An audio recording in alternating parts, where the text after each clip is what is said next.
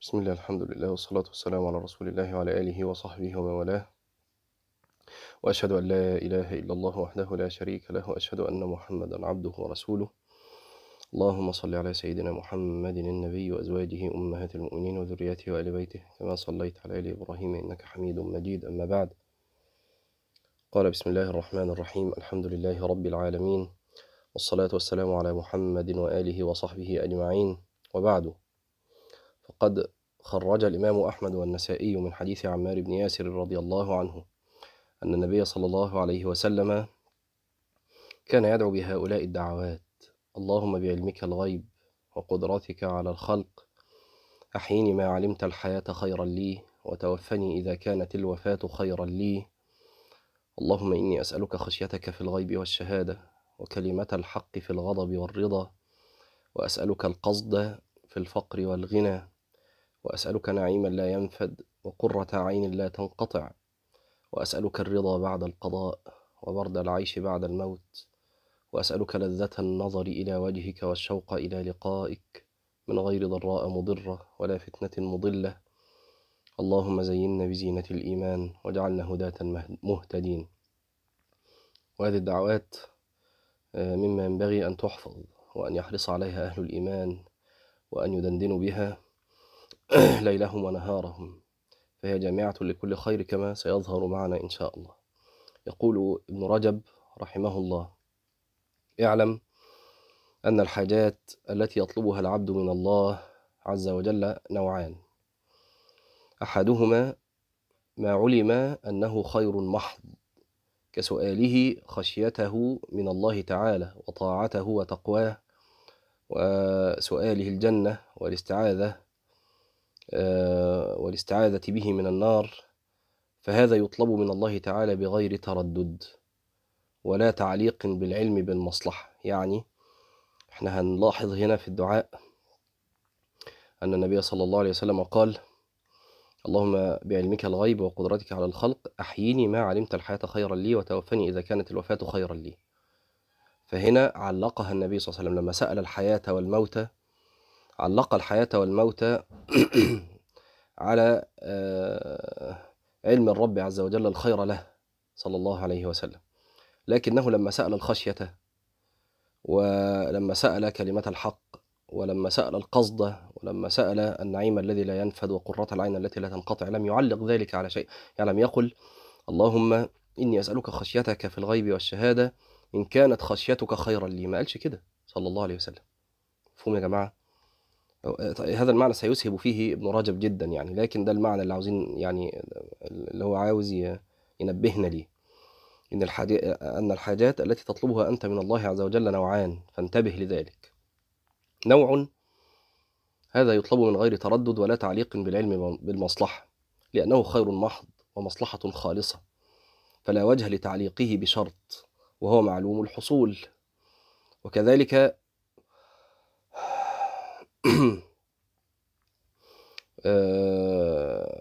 لا يعلق لمشيئة الله عز وجل أو لا يعلق لمشيئة الله عز وجل لأن الله يفعل ما يشاء ولا مكره له. يعني ما يتقالش فيه اللهم إن يعني ارزقني الخشية إن شئت.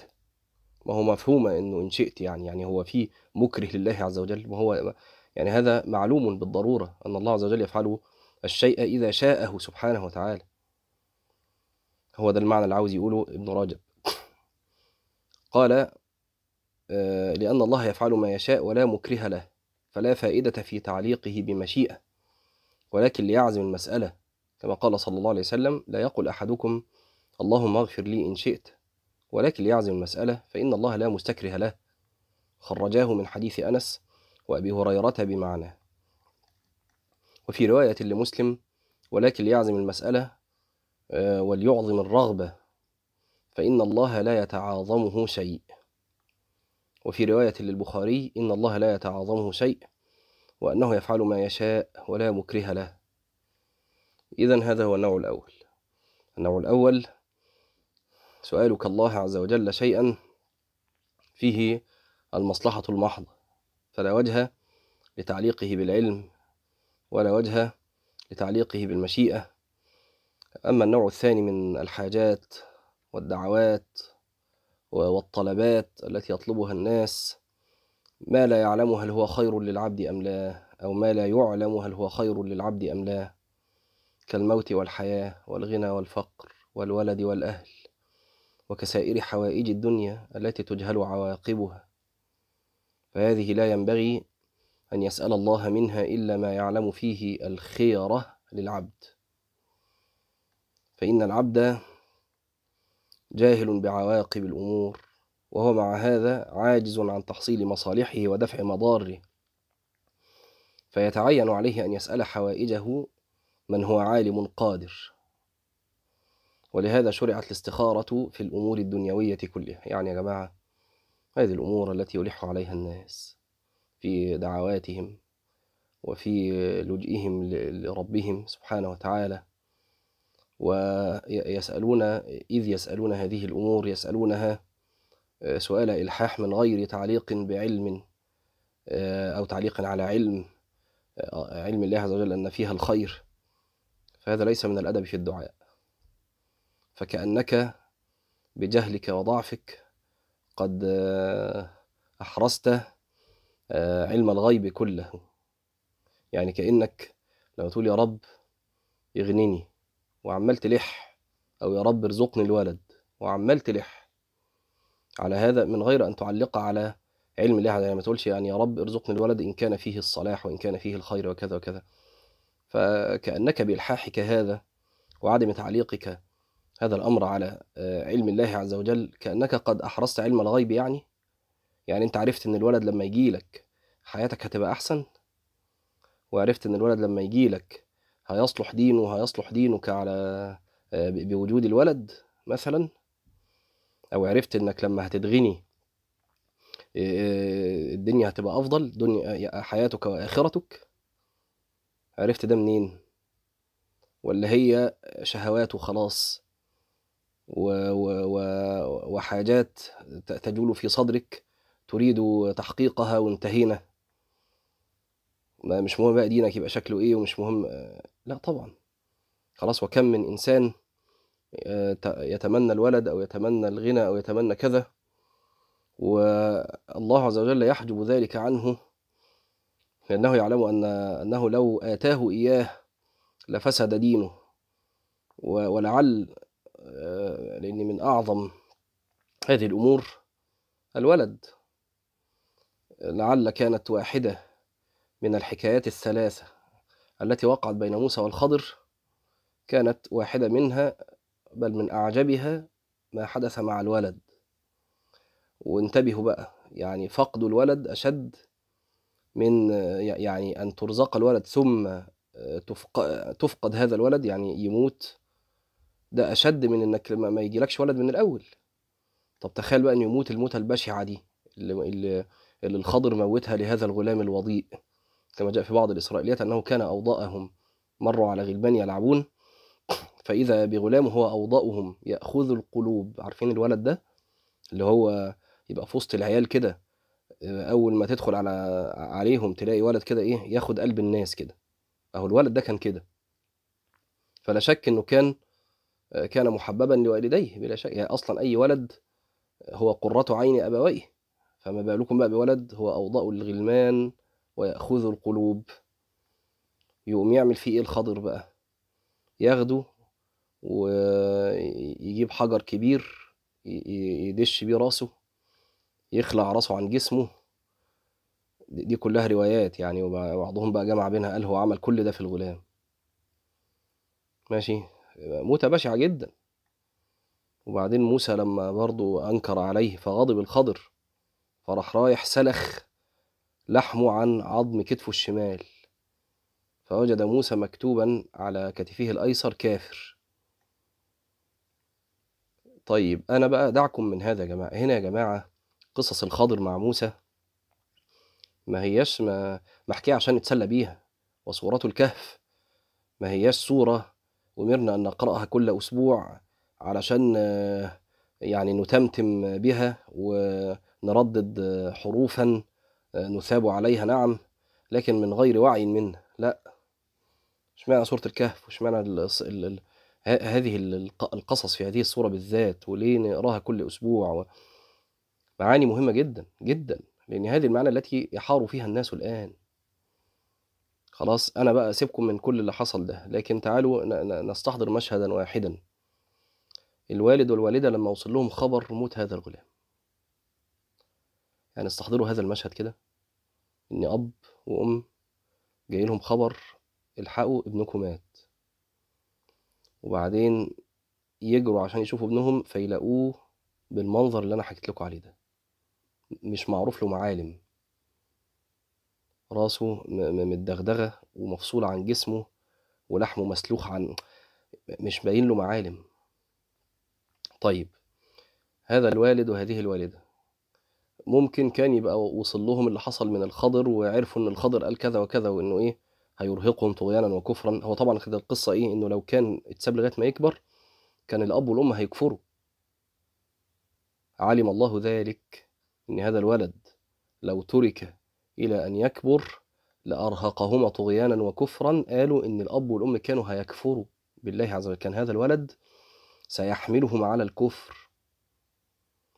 طيب يعني إيه؟ يعني بقاء الولد يعني ذهاب دينهما. بقاء الولد يعني ذهاب الدين. كذلك كثير منا يلح على الله عز وجل في أمور تحصيلها يعني ذهاب دينه. وهو المسكين لا يدري. ويبقى متضايق ومتزربن وليه يا رب؟ وما بت... ما ما بتستجيبش ليه؟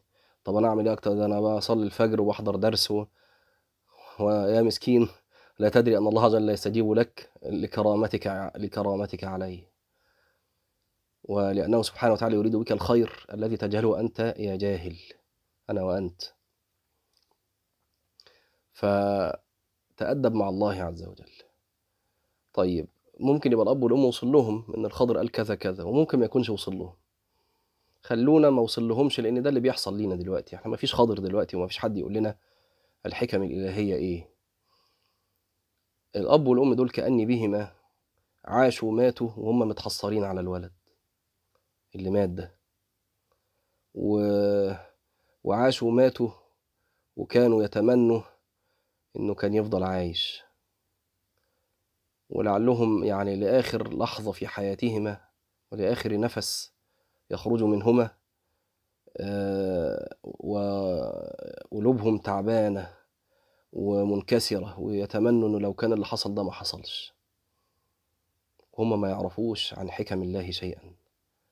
وما يعرفوش أن الله عز وجل قد نجاهما بموت هذا الغلام من خلود في النار. فتعاملوا مع الله عز وجل بحب ويعرفوا ان ربنا سبحانه وتعالى يقدر آه، لنا الخير علمنا ذلك أو جهلنا. وفي هذا النوع بقى ما ما تعزمش في الدعاء. يا رب ارزقني الوالد. ما ما تعملش كده. يا رب غنني. يا رب آه، احييني. يا رب موتني. انت انت ما تعرفش الخير فين؟ انت ما تعرفش الخير فين؟ فهذا النوع يعلق على علم الله عز وجل الخير. ولذلك فعل ذلك النبي صلى الله عليه وسلم في هذا الحديث الذي معنا. اللهم بعلمك الغيب وقدرتك على الخلق أحيني ما علمت الحياة خيرا لي وتوفني إذا كانت الوفاة خيرا لي. واضح يا جماعة؟ لكن لما سأله الخشية عزم المسألة. عزم المسألة. لأن خشية الله عز وجل لا تأتي إلا بالخير. قال النوع الثاني ما لا يعلم هل هو خير للعبد أم لا كالموت والحياة والغنى والفقر والولد والأهل وكسائر حوائج الدنيا التي تجهل عواقبها. أو واحدة آه، عاوزة واحد بعينه يا رب ارزقني فلان. أو واحد عاوز واحدة بعينها يا رب ارزقني فلانة. وعم ما ما فيش هو ما عندوش مش حاطط احتمال إن يكون ده مش خير. مش حاطط الاحتمال ده. هو أنا هي دي. خلاص؟ وبعضهم بيخاف. يخاف يقول يا رب ارزقني فلانة أو يعني اجمع بيني وبين فلانة أو واحدة تخاف تقول يا رب اجمع بيني وبين فلان إن كان خيرا لي. تخاف تدعي الدعاء ده أو يخاف يدعي الدعاء ده ليه؟ لحسن تكون مش خير فيحرمها. فما يدعيش الدعاء كده. وهذا يعني بعضهم حكى لي هذا. يعني بعضهم قال لي كده قال لي أنا أخاف ادعي كنت بخاف ادعي الدعاء ده. يا رب ارزقني فلانة ولا اجعلني بين فلانة إذا كانت خيرا لي علشان إيه؟ لحسن لو مش خير مش هي مش هيجمع بيني وبينها. وهو من فرط حبه وكذا. مش عاوز إيه؟ يبقى في فراق مثلا. قال وكسائر حوائج الدنيا التي تجهل عواقبها. فهذه لا ينبغي أن يسأل الله منها أو أن يسأل الله منها كده أو كده ماشي؟ إلا ما يعلم فيه الخيرة للعبد. فإن العبد جاهل بعواقب الأمور وهو مع هذا عاجز عن تحصيل مصالحه ودفع مضاره. فيتع... يعني أنت جاهل عاجز. فلم يبق إلا أن أن تسلم أمرك لله وأن تفوض الأمر له. وهذه حقيقة الاستخارة. أنت جاهل عاجز. جاهل ما أنتش عارف ده لو حصل هيبقى الخير ولا لأ وعاجز أصلا عن تحصيل هذا. فخلاص لم يبق لك إلا أن تفوض. الأمر كله له. سبحانه وتعالى. فيتعين عليه أن يسأل حوائجه من هو عالم قادر. عالم في مقابل جاهل وقادر في مقابل عاجز. ولهذا شرعت الاستخارة في الأمور الدنيوية كلها. وشرع أن يقول الداعي في استخارته اللهم أستخيرك بعلمك وأستقدرك بقدرتك وأسألك من فضلك العظيم. فإنك تقدر ولا أقدر وتعلم ولا أعلم. وأنت علام الغيوب. ثم يقول اللهم إن كنت تعلم أن هذا الأمر يسمي ويسمي ويسمي ويسميه باسمه خيرا لي في دين ودنيا يعني إلى آخر الاستخارة ودعاء جميل. وفيه سكينة تحصل به. سكينة حقيقية يا جماعة والله. يعني لو استشعرتم آه، تلك المعاني السامية التي في هذا الدعاء أستخيرك بعلمك وأستقدرك بقدرتك. تعلم ولا أعلم تقدر ولا أقدر. تحصل لك السكينة ويحصل لك الرضا بأي شيء يقضيه الله عز وجل عليك.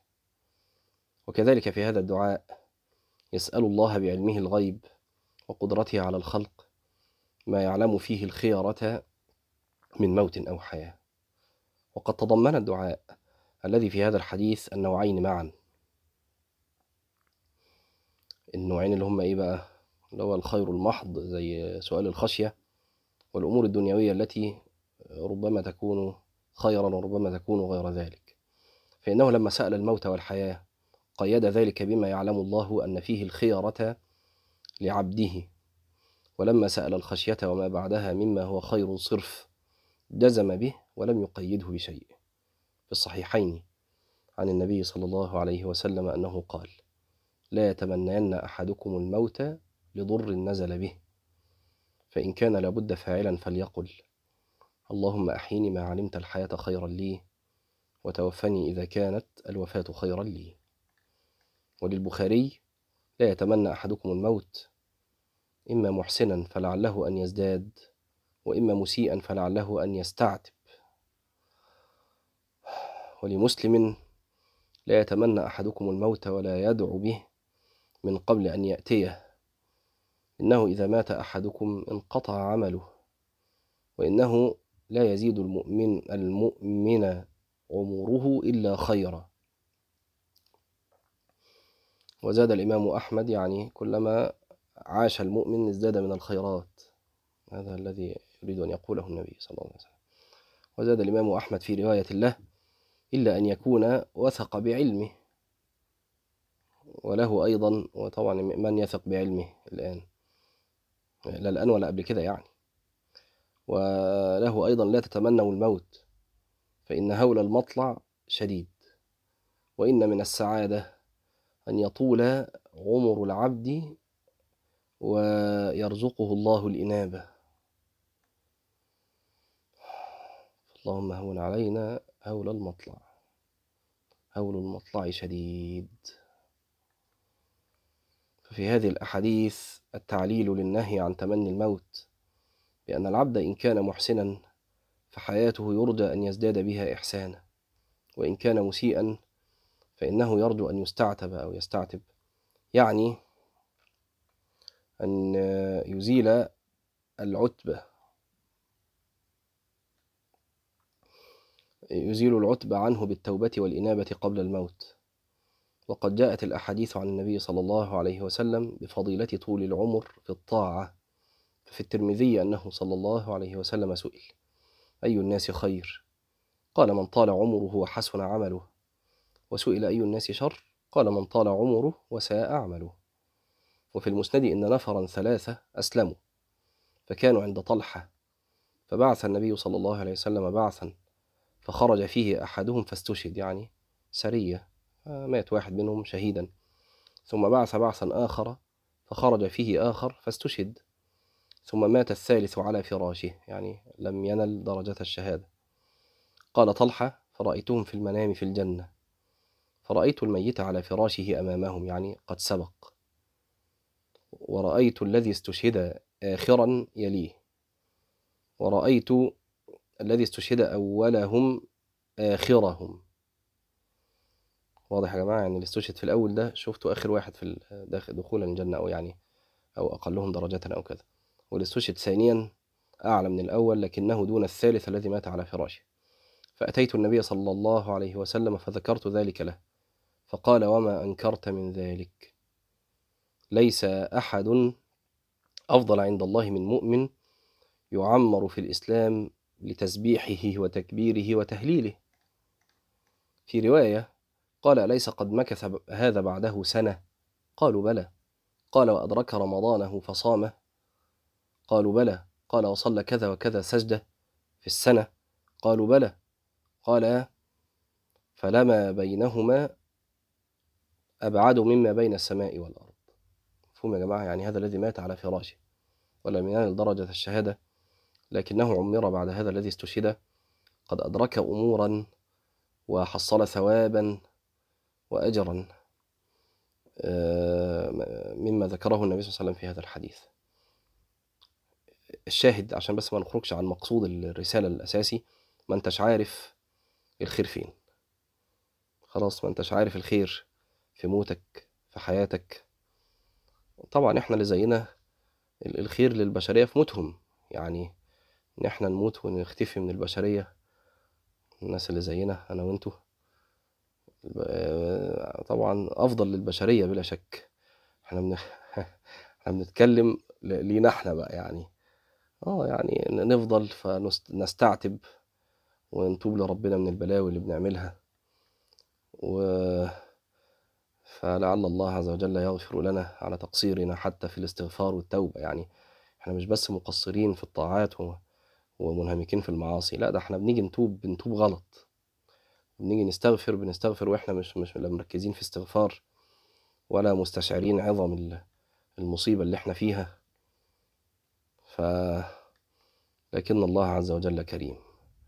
ف يعني أملنا في كرمه سبحانه وتعالى. له لا في أعمالنا ولا حتى في توبتنا ولا في, في استغفارنا ولا إن توبتنا دي أنا وأنتو محتاجة توبة. واستغفارنا محتاج استغفار. طيب يعني إيه؟ يعني خلاص كله هيخش النار؟ لا. هو كريم سبحانه وتعالى ورحيم. فأملنا في كرمه ورحمته. لا في أعمالنا ولا في جلسة الشروق ولا في صلاة فجر. ولا في توبة ولا في استغفار أملنا في كرمه ورحمته سبحانه وتعالى. قيل لبعض السلف طاب الموت. قال يا ابن أخي لا تفعل. لساعة تعيش فيها تستغفر الله خير لك من موت الدهر. وقيل لشيخ كبير منهم أتحب الموت؟ قال لا. قد ذهب الشباب وشره وجاء الكبر وخيره. فإن قم فإذا قمت قلت بسم الله في خطأ هنا وإذا قعدت قلت الحمد لله. فأنا أحب أن يبقى لي هذا. وقيل لشيخ آخر شيخ يعني حد كبير في السن يعني. ما بقي منك مما تحب له الحياة. قال البكاء على الذنوب. ولهذا كان كثير من السلف يبكي عند موته تأسفا على انقطاع أعماله الصالحة. كان يزيد الرقاشي يقول عند موته يا يزيد من يصلي لك بعدك؟ ومن يصوم؟ ومن يتوب لك من الذنوب السالفة.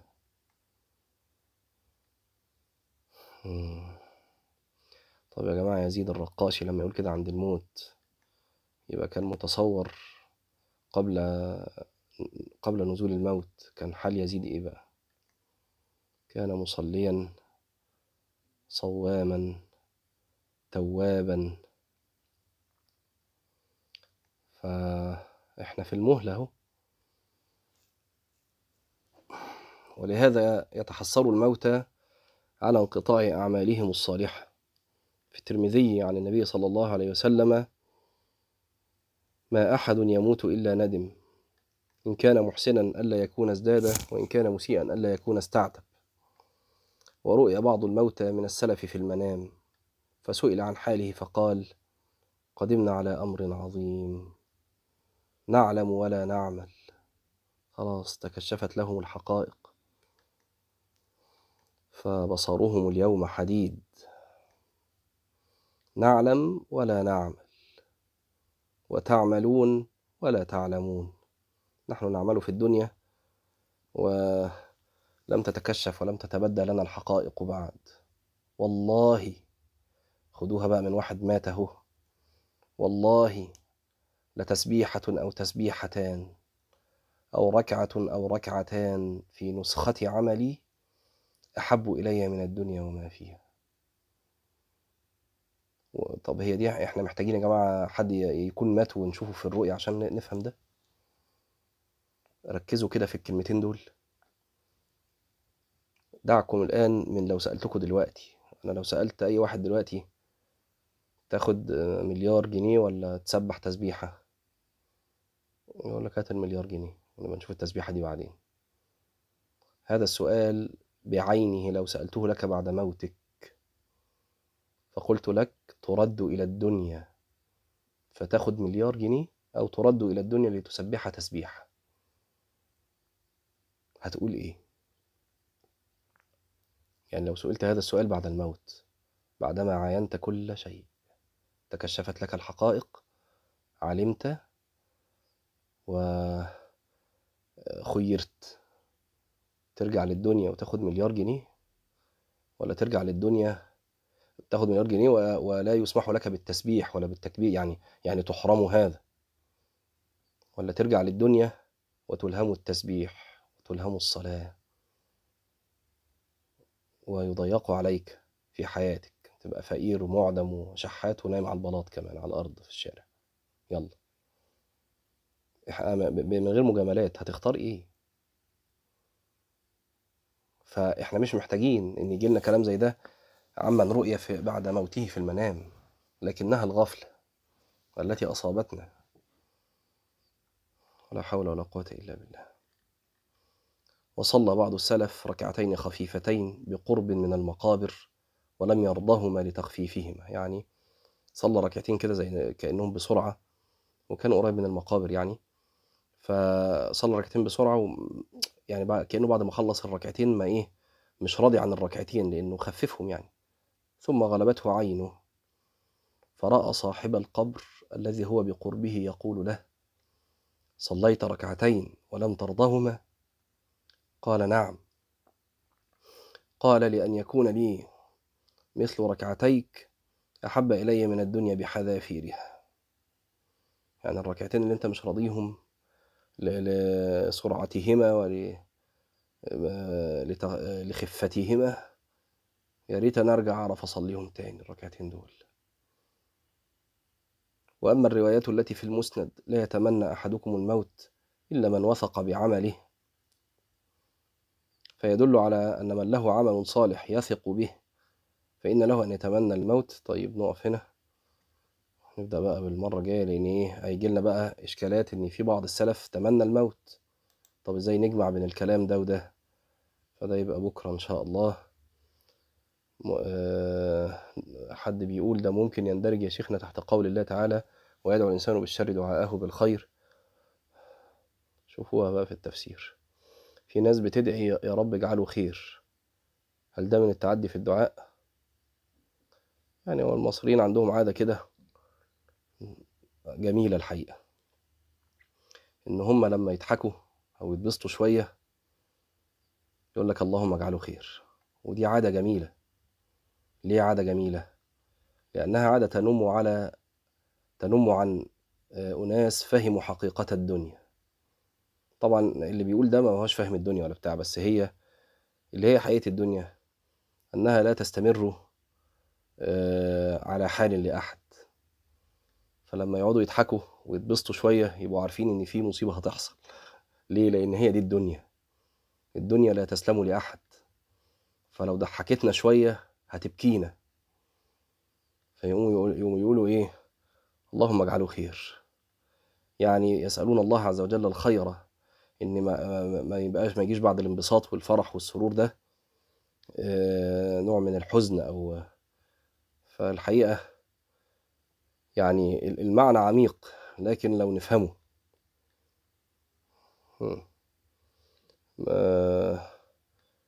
فمش عارف بقى ده تقصد كده ولا إيه.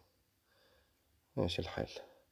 قولوا قولي هذا وأستغفر الله العظيم لي ولكم. سبحانك اللهم وبحمدك. أشهد أن لا إله إلا أنت. نستغفرك ونتوب إليك. والسلام عليكم ورحمة الله وبركاته.